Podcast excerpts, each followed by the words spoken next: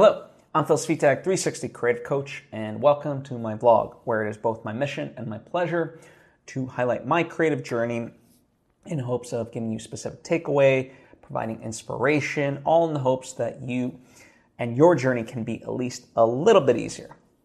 Now, before I fully dive into things, I would like to take the opportunity to invite you to subscribe if you haven't already. That way, you get all the various lessons and episodes that I put out right when I put them out. Thank you if you just did, and thank you if you already were. It truly does mean a lot to me, as I hope it does to you. So, let's talk about the duality of life. Now, this is not a new subject for me, but uh, I want to talk about it in a new context, perhaps. And what I mean by the duality of life, if you haven't uh, checked out other episodes about this, is that multiple things are happening all at once. You know, some good, some bad, uh, to varying degrees, some both good and bad, all at the same time as like the actual thing, right? Uh, so life is very strange in that way. Some of it can be related, some of it's coincidental, and so forth, right? But one of the reasons why I'm a big advocate of mastering mental fortitude, as is the title of uh, my nonfiction book, is because, you know, that's life. And as artists, if we're to succeed in anything, we have to be able to navigate all of these things as they come. You know, last week I talked about this idea that there are people in life that seemingly make everything look easy. But that doesn't mean that life isn't difficult for them. It's just they know how to deal with that stuff. And so for me, you know, that's kind of what last week and, you know, now heading into this week really is all about is really examining the duality of life, the things that are both good and you get to celebrate but also the things that are, you know, not so great. And, you know, of course, that also applies to the wider scope of life, right? But I'm going to specifically talk about it for me and what that means. But, you know, certainly you can look at amazing, beautiful things in the world, and sometimes we have a negative bias and just see the negative stuff. I think it's important to see the good stuff. There's a lot of beautiful, amazing things happening uh, in the world. And simultaneously, there's also really negative things, whether Iran, whether Ukraine, and so forth, right? Just um, lots, lots of stuff happening all at once. But I want to kind of go into the microcosm and just highlight, you know, my journey, right? So, one of the big, big things was um, finishing an outline for uh, a, a trilogy of movies that I'm working on.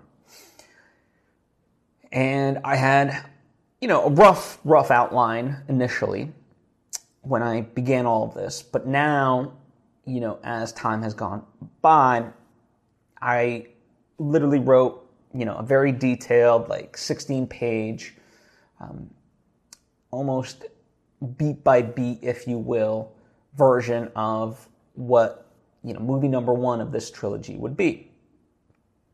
Uh, you know, it, it, a lot of puzzle pieces are starting to fit together. Right, still a lot missing, but at least you know I can start to see the picture in my mind's eye, to the point that you know my collaborators. I emailed them and was like, "Hey, I feel good that it's at a point where you know your feedback would be valuable. So let's you know, schedule a time and, and let's talk about this. Let's, let's figure out, you know, what works, what doesn't work, what you still have questions on, what you think can be enhanced, yada, yada, yada, right? And so, you know, that's where we're in the process of scheduling. Um, and I think it'll happen this weekend. And I'm excited for it. Um, I think, you know, it's one of those things. I'm, I'm, I'm a big advocate for, for at least myself, but um, other people as well. I think it works. Um, getting that feedback. You know, um, there's just something to be able to, you know, have a sounding board for some of your stuff. And and like a lot of times when I have meetings with people after they read my stuff, you know, they'll just ask me questions. And the idea that I have to come up with an answer or justify something is good because it forces me to think in a way that uh, that I'm perhaps wasn't forced to before, right? It, it gets me to expand on those things. It's no different than when I have a belief and me and my friend, for example, Ian Kaiser, we talk and you know he'll ask questions or poke holes at it. It forces me to you know grow the idea to a stronger point by doing more research, coming up with more arguments, or ultimately gets me to change my mind, right? That's the beautiful part about all of it. And so this is part of the process, and I'm, I'm excited for it. Um, I think it really came together very nicely. Um, you know, one of the things that people underestimate is that the ability to just sit down and write can yield really good results. Right? And it really was a matter of that just, you know, finding the time and just sitting down and, and doing it. And, uh, and last week, at the start of it, I was really able to dedicate, you know, pockets of good, solid time to this. And, you know, because people think, oh, when I'm inspired, I'll write. And it's like the quality of your work really, it doesn't change whether you're inspired or not. like, it really doesn't. And I'm not the only person to say this. Certainly, successful authors, you know, storytellers are on the record of discussing similar ideas that it's all about just sitting down and writing. Um, the inspiration will come, you know, in that way. So it, it, it, was great to to have that, and yeah, I'm really proud of myself for putting together the the skeleton of what I really believe. Now, the interesting part is through this, you know, the the second act, as they call it, like if you're familiar with storytelling, the second act is the middle chunk of everything. It's once kind of the story gets going and before the ending, right? It, it, it takes up, like if it's a two hour movie, it can be like 65, 60 minutes, maybe slightly longer of the entire movie, right? And so that's a lot of time to fill. Um, and so as part of that, you know, I created certain subplots and started moving stuff that I thought from movie number two could play well within movie number one. And so that's why I kind of laugh because this idea of a trilogy, it might end up being a duology instead of a trilogy. And that's okay. You know, nothing wrong with that. It's not like I'm commissioned to write a trilogy. It was just my own kind of idea that I thought like at the start of this, it would require three movies. But if it requires two, that's okay. Um, so we'll see you know, the, the interesting part is, um, regardless whether it is a duology or a trilogy, is, you know, the ending of movie number one. Because it is a very much continuation, but you want it to kind of still be a standalone um, in and of itself. Um, but I think, interestingly enough, like the city we became, or I think that's what it's called. It's either The City We Became or We Became the City um, by N.K. Jemisin. It's a, it's a book. Um, and also the, the Golden Compass, the first book of Philip Pullman's His Dark Materials trilogy. Um, those, I think, equate best to the type of ending that's really required for what I'm going for, where it feels like a complete thing and yet you know that it's going to go on and you're excited to see where it goes on. Like it's a very fine line to thread uh, you know because it has to be satisfactory like when you for for example my my favorite movie pretty much is the matrix right? And of course that's a trilogy but as a standalone in fact most people just prefer the one movie in which you know 2 and 3 and now 4 had never come out. Because it's such a singular entity, right? Like, you know, there's could be more to the story, but it's okay because the journey of that movie was about Neo discovering his own true self, right? And the powers that come with it and belief and so forth. So that's a very complete idea. you know, the idea of his dark materials, I won't spoil it, but it ends on this note where, you know, the main character gets to a point that they've been trying to reach, and, you know, beyond it is this mysterious thing. And so it's like that, you know, one aspect of the journey is complete, but there's a very large unknown left to it. And I think that movie, or that, um, TV show, because it is an HBO TV show, um, I think really did a good job, but that's because the source material was was really well done. And so, you know, um, a big part of whenever an ending doesn't work is because your inciting incident needs to be reworked. And I've definitely been, you know, that that's one aspect of everything that I've been really focusing on and making sure that is strong and you know, now I truly believe that overall, um, the story is really solid. Again, a couple things that just by the nature of the outline, you know, could leave, leave for some question marks, but overall, in terms of where I know how it needs to, to, to go, it works. I say that, and we'll find out, you know, this weekend uh, how wrong I could be. But but I really think it's more of like finessing the ending and knowing that the exact like way it needs to end. And I know overall how it needs to end, but now it's about like really, really fine tuning the details. And by knowing that, that will also help to clean sweep, you know, what came before because I know what I'm trying to get to. Um, so that's kind of, you know, where I'm at with all of it, if you will. Uh, you know, the other amazing opportunity that um, that we're now working towards is me and a few of my friends are going to be on a panel at LA Comic Con, and we're going to be teaching essentially filmmaking, right? How to make a feature film for and how to make an indie feature film without sacrificing your ambition, right? That's that's what we're aiming to do. So we're a panel of six. We had a great meeting on Friday to discuss, okay, you know, how do we want to structure this? How do we want to go about this? You know, just basically all the logistics.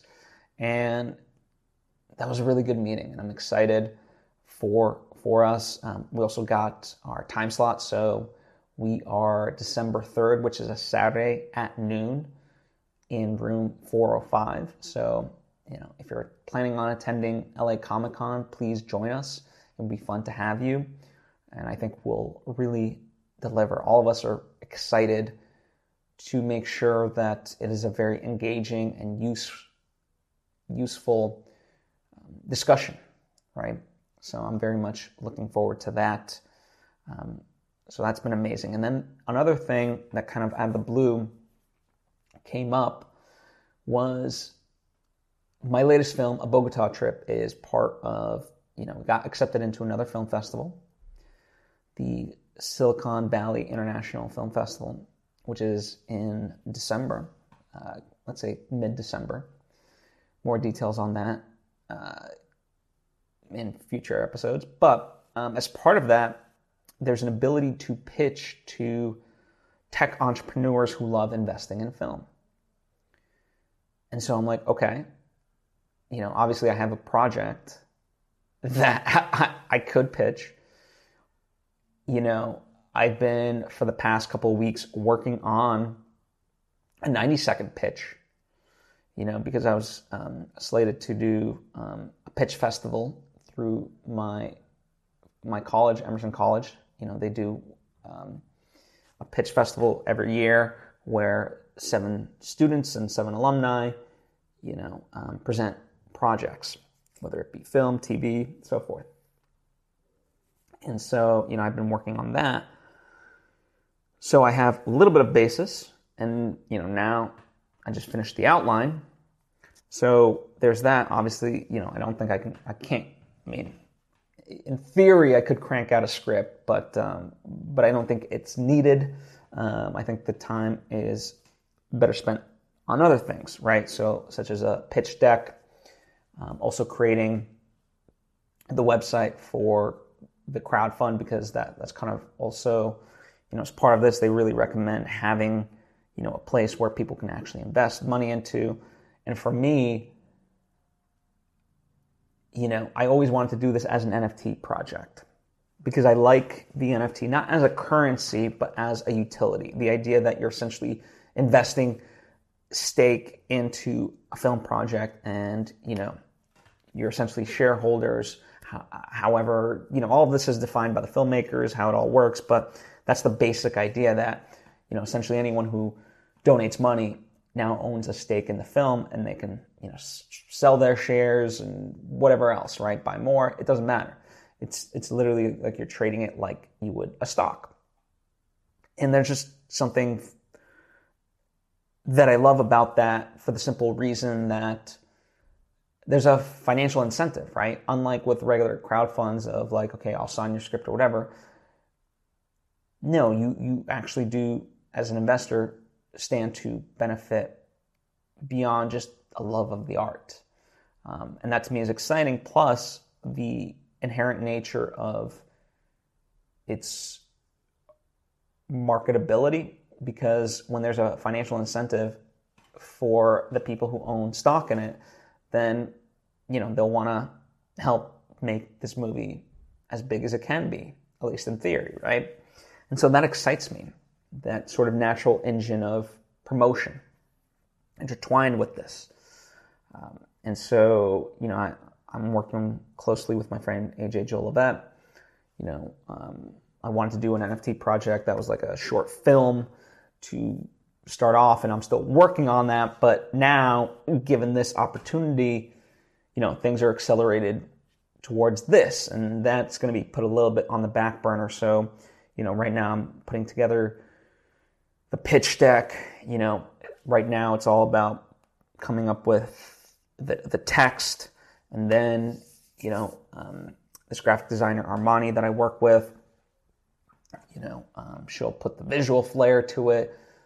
Um, and all the while working with AJ to create, okay, how do we want this crowd fund to be structured? You know, and I have to come up with the text for that as well, and yada yada yada yada, right? So there's a lot of things, and you know, that's all very exciting, right? You know, you want to get to the place where these opportunities are coming your way, but that's it's it's kind of you know when I talk about like the both the good and the bad of just a singular entity. This is the both good and the bad of it because it's like it's all very exciting. You want to be in this position, but it's like now you got less than a month to put all this stuff together. Um, when you've already got so many other things going on, but it's like it's it, it's it, it's it's a worthwhile opportunity, and you know you, you go for it. You, you know um, these are the positions you want to be in, and the irony is when they do come, you essentially have to dig in your heels even harder and work, you know, three times as much, even though you already thought, you know, you were working twice as hard. Now you got to go three times as hard.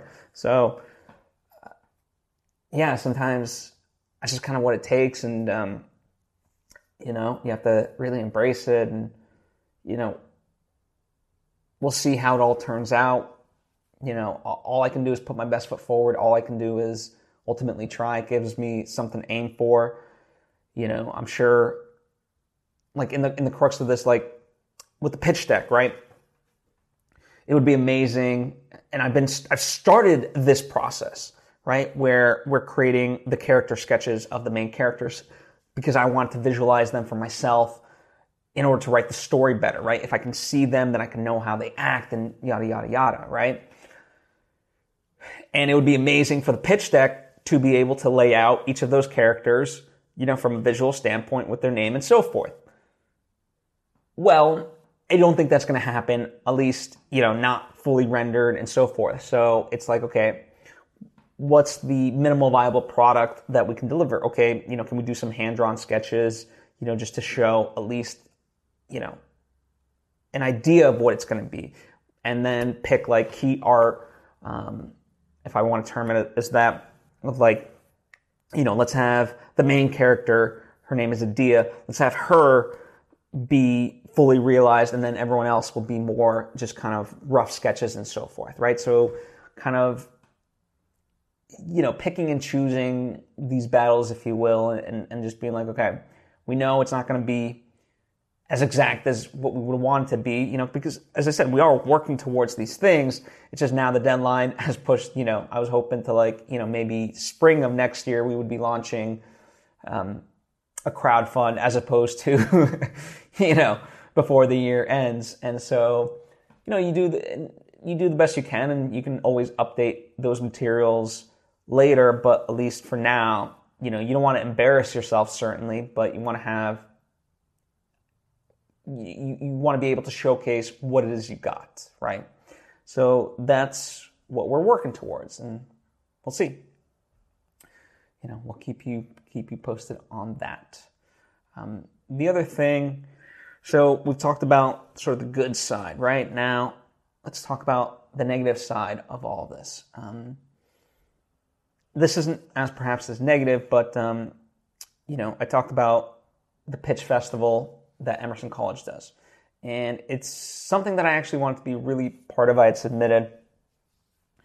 And the thing of it is, you know, even though it's students and alumni, they really are trying to keep it to alumni who are recent graduates, and I am not. And so, you know, in that way, um, I didn't get to participate. And it's okay overall. Um, for me, it was never about doing it to win or anything like that. It was simply for the experience of, you know, it was a worthwhile experience because it forced me to really hone in on what the story is. And, you know, now it's all coming together because it set me up to be able to have a pitch to be able to deliver um, for for this, you know, for this opportunity but the downside is, you know, there's there is a hole left in me of like, what would have been like to present in front of these people?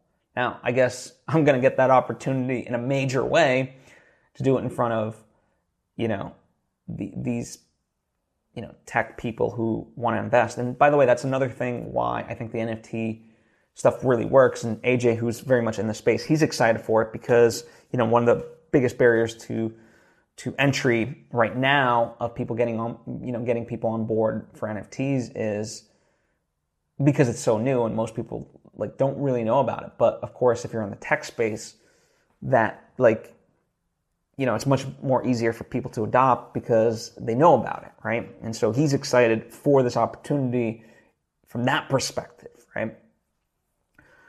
But anyway, um, where I'm going as far as with the pitch fest, yeah, it just would have been, it, it, leaves a little bit of a mystery, right? You know, what would have been like for me to have to memorize and present this thing?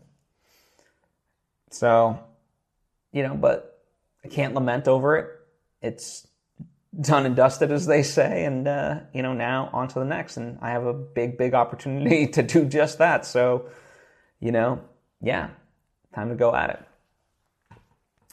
Um, the really big thing, um, you know, in terms of my personal stuff that's, uh, you know, on the negative side of things is my dog Chloe, uh, you know, she's been dealing with health issues, which has been scary. You know, she's she's quite up there in age, and she's been having kind of seizures, and you know, it's a it's a very scary thing because you don't know how to react in the moment. And obviously, you know, she's not one that can speak.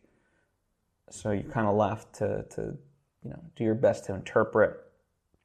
And so we've been going to the vets and stuff like that. So, you know, as of now, essentially it's, it's a minor heart murmur mixed with kind of a brain tumor or the start of a brain tumor. We don't know. Um, you know, we haven't done like full scans of that, but you know they know that's essentially what it is, and so it doesn't change um, the prescription of things, you know, in terms of the steps to take. And so, you know, she's on medication, um, and hopefully, you know, that kicks in, and it's meant to minimize the seizures. You know, luckily, in between these episodes, even though um, before we fully diagnosed and got the got her on this game plan of medication. You know, they were becoming very frequent. um, in between all this, uh, she she's as joyous as she kind of always was. Um, in those moments, she doesn't look like she's in pain. She just looks disoriented. Um, but it was touch and go, you know, um, because you know you, you really feel a sense of responsibility. You know, at least I do, and I'm sure I'm sure you do too. But you know, to to animals and people in general, and when you just can't help them, you know, as I said, it's not like she can speak to me. It's not like we can converse of like, hey, what do you want to do here? You know, you're kind of left making the decision on their behalf. Um, it's a it's a tough thing, you know. And then there's also the finances associated with that. You know, um, so it's a lot. It's a lot, and I know I'm not the only one to ever deal with this stuff, but that's why you know I do the lessons that I do because this stuff comes at us and hits us, and I think you know, I don't know. I get the sense that a lot of people in this world really do feel more and more isolated. I think a lot of us want to help each other, but we're all kind of just dealing with our own shit as best as we can. And so it becomes difficult to, to do that. And, you know, we, we do in the ways that we can. Um, but sometimes, you know, it doesn't always feel like enough. Like I know there's friends that hit me up about certain things, and you know, I, I, try to be there for them in the ways that I can. But it's just I don't know. It, it, it, it's just tough, and I've really as I you know as we start to close this year out, this year really has been one of the greatest years of my life.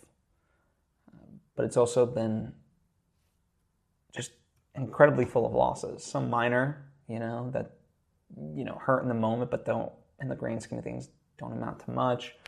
And then, you know, others big, you know, certainly uh, losing my grandfather, you know, that was a big one. Um, you know, the stuff with Chloe, um, and just other stuff in general. Um, you know, it's tough, and the you know the world doesn't always give you the time that you need to be able to deal with all this stuff. You know. Um, like, I'm very thankful that all these opportunities are coming. Again, if it was up to me, I'd choose a different time period. But, you know, what are you to do? You got to just got to roll up your sleeves and, and do all of it. Um, you know, and yes, there's a prioritization to it, and there's a balance, and um, you do the best you can. You make these choices, and certainly the choices for me you know, um, I make my choices, and a lot of times, you know, that sacrifices a lot of social stuff for me and um, things of that nature or whatever. But um, for me, my, my, my social stuff comes from creating this stuff and being able to collaborate and have fun, right? So, you know, doesn't sound very cheerful, but um,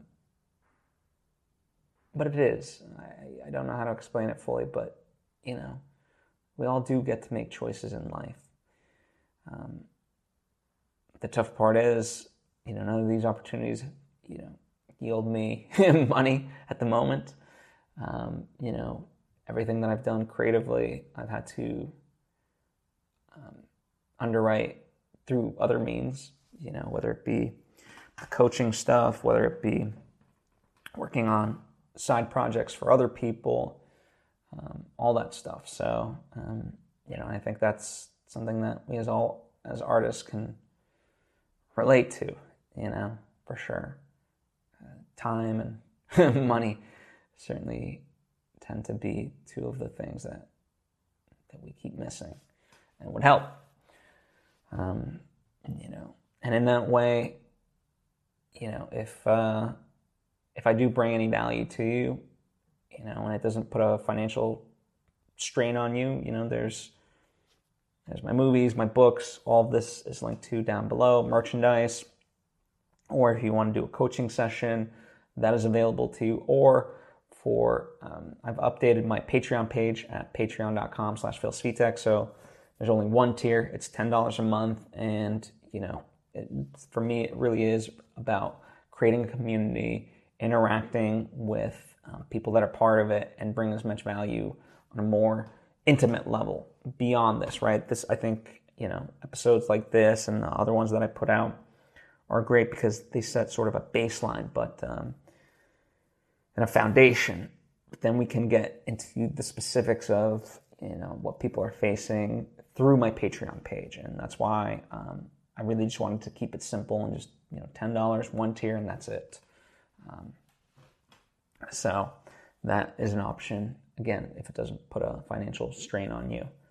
Um, so that's kind of, you know, creatively what's been going on. I do want to share other thoughts um, that I think are worthwhile to consider. And the first one is the power of identity, right? I remember about maybe two years ago at this point, you know, working with my therapist on like attachments, right? And there being levels of attachment, and five being like you're just extremely attached, like it's, you know. And when, when I say identity, right, it can be things like, you know, being a vegan is a form of identity. Um, your political affiliation is a form of identity. Being a sports fan, um, and you know your sports team being an identity. The city you live in or grew up in, all this stuff, right? And like all things, it's not in and of itself a negative. It's the level of attachment that you have towards it. So, you know, certainly let's take something like soccer hooligans you know, that if a team, if their team loses, they can cause violence. Um, even when they sometimes win, they can cause violence towards others um, by the sheer nature of it, because then they otherize those not them. And sometimes there's even infighting, so it, it just gets crazy. Um, and I think that's something we have to kind of really stop and reflect upon. Like, you know, what do we identify with and is it to a healthy level or not? You know, and how do we even define what that is? You know, for me, I'm a big Real Madrid fan, and uh, which is a soccer team if you're not familiar. And I enjoy watching them play. And oftentimes, you know, they're, they're a team that can be very frustrating because, you know, they usually pull out victories, but they leave it for like last minute and so forth. And not always, you know, sometimes they do lose. Um, and so when you watch a game, it's very exhilarating. But I always try to, you know, go into the game and I'm rooting for them. And it has, it's a roller coaster of highs and lows but then afterwards, win or lose, know that I'm not on the team. I don't get paid to play, right? so in that sense, it's like, it doesn't affect my life ultimately, one way or the other. So, you know, it's just about the enjoyment in the moment and then letting it go. Um, now, some might even argue that that might be a little bit unhealthy because in the moments it has so many highs and so many lows, but you know, it's what creates that enjoyment for me but I can detract myself from it afterwards. So, you know, just something to consider for your own life is, you know, what are you attached to as an identity and how does it ultimately affect your life? Does it affect your life in a positive or negative way? You know, to what level? I think, I think that's really worthwhile to consider. Speaking of soccer, the other thing that was interesting to consider is choices going into the World Cup. You know, the roster of players selected by each coach from each nation. We can look to the USA, right? Um, Ricardo Pepi. A lot of people are hugely upset that he was not selected. And rightly, I mean, in my mind, rightly so, because this is a guy that quite single handedly like scored the goals needed to get them to the World Cup. and you don't reward the dude by going. Um, England made similar choices where there's there's this guy named Ivan um, Toney, I believe. I, if I'm mispronouncing his name, I apologize. But basically, uh, major star, like third goal scorer in the English Premier League at the moment, and was snubbed. And of course, coaches can make the choices that they want. You know, sometimes it's about you know particular systems, sometimes it's about chemistry and things of that nature. But it is interesting to me how sometimes you know loyalty above all else goes into it versus anything else. Um, and again, it just just not that like you or I or our coaches picking World Cup rosters, but just understanding why we select the people that we work with or friends. Um, anything in, in, in, that deals with kind of choices of, you know, personnel, I think offers a good examination of why we choose those people. Um, you know, and really examining that because I, you know, um, certainly you look at some of the, I, at least for me, I look at some of the choices of these World Cup rosters and I'm like, wow, you are uh, not trying to win, are you? Um, so just, just interesting to me. And I could very well be proven wrong. You know, I'm not in it day to day. You know, I'm just very much an outside critic throwing sort of stones at it. But, um, but yeah, that's why I try to reflect it back to me of like, you know, what, what's the greater lesson here, ultimately. Speaking of uh, lessons, it's been interesting.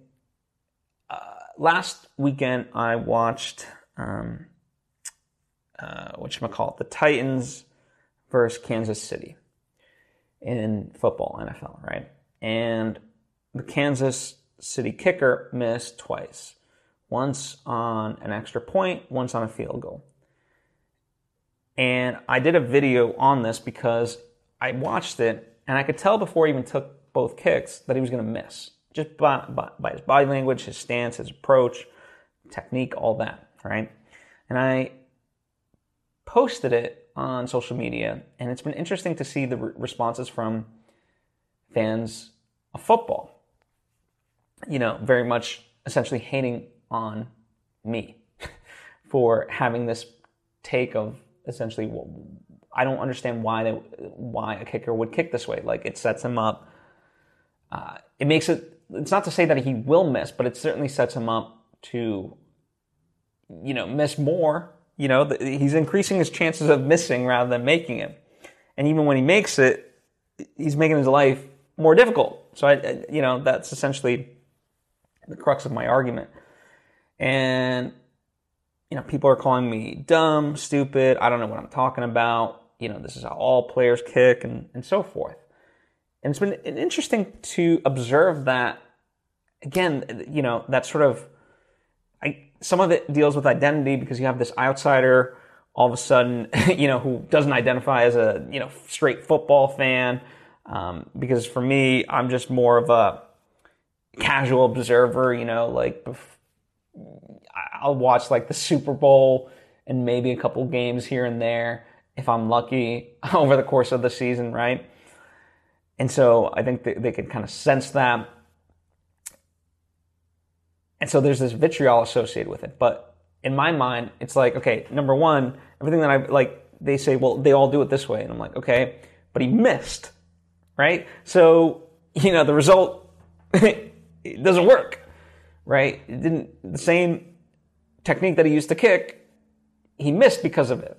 So, you know, he can continue doing it, but it's gonna he's gonna miss. And so it's interesting to see people hold on to something that fails. Why would you hold like if it was working, fine, but why would you hold on to something that fails? And you know, the idea that sports, or we can even, you know, the micro football is stagnant and that like the, it, this is the way it's always been. It's no, sports evolve. In fact, a couple times I, you know, I, I linked to articles about like the evolution of football in the last decade. It's like, of course, every sport evolves, but you know, football definitely evolves. And so why not like create new ways of kicking, you know, because that, that was a major argument of like, well, don't you think if they knew better, they would do it better, blah, blah, they get paid million. And it's like, you know what? Yeah, I mean, I think there's a better way, you know, and people should be thinking about it.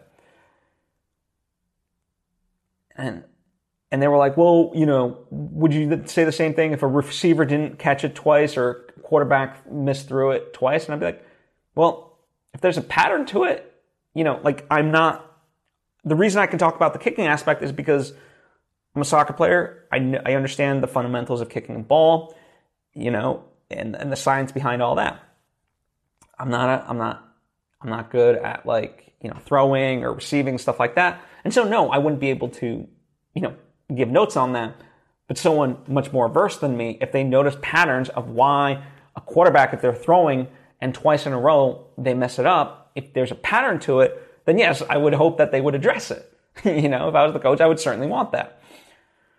Um, so there's that aspect, you know, patterns, looking for patterns. The other a- aspect is this expert fallacy. You know, oftentimes we think just because, you know, someone is an expert that that that they don't know, or that that that, that, that they always know. And they call an expert fallacy because when you think you're always right, then it blindsides you. And now, mind you, these are all people online, so it's not like they're experts to begin with. They're just kind of, you know, um, armchair um, quarterbacks, if you will. Excuse me. But all the same, you know, they certainly think they're experts. But there, because of that, there's that inherent blindness. And many times, in whatever field you want to talk about, right? Airlines were a big um, benefactor of this. When outsiders enter that arena, because they don't know the established rules or like whatever, they bring something new to the table and they revolutionize um, that industry, if you will. so, you know, oftentimes it is non-experts that bring innovation to the thing. And so, you know, listen, I'm not, I'm not saying I'm correct and I'm not the, the person that's going to revolutionize football and how kickers kick. But I'm just saying in general that, you know, to not discredit someone who's an outsider asking seemingly dumb questions or raising up seemingly stupid ideas because it can lead to something quite beautiful. Um, one of my favorite stories, or methodologies rather, is um, there's a Brazilian coffee maker, and it was a family owned business. And when the son finally took over, he implemented the three whys. So, why, why, why? And this was to essentially deconstruct everything in the business and figure out if it was worthwhile to keep or not. And they did it with everything. You know, um, they needed a hierarchy of titles. Why? Well, so people know their roles. Why? And they, they would literally go through this. And if it didn't stand through all three levels of why, they would get rid of it because it, served no purpose. Right?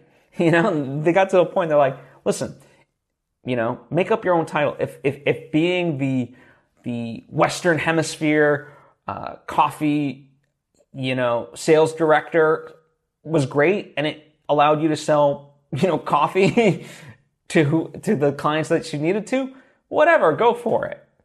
Um, you know, outfits and uniforms and stuff stuff like that for um, you know employees. They got rid of it because it wasn't serving them ultimately any purpose, right? So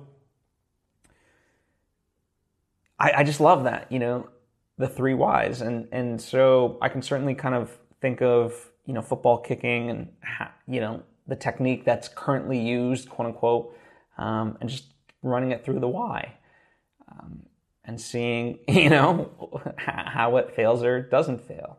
So, yeah, that's been kind of interesting to ponder. Um, one last thing I'll leave you on that has been kind of in my mind, and I think sums a lot of this up, is those who react to chaos best win.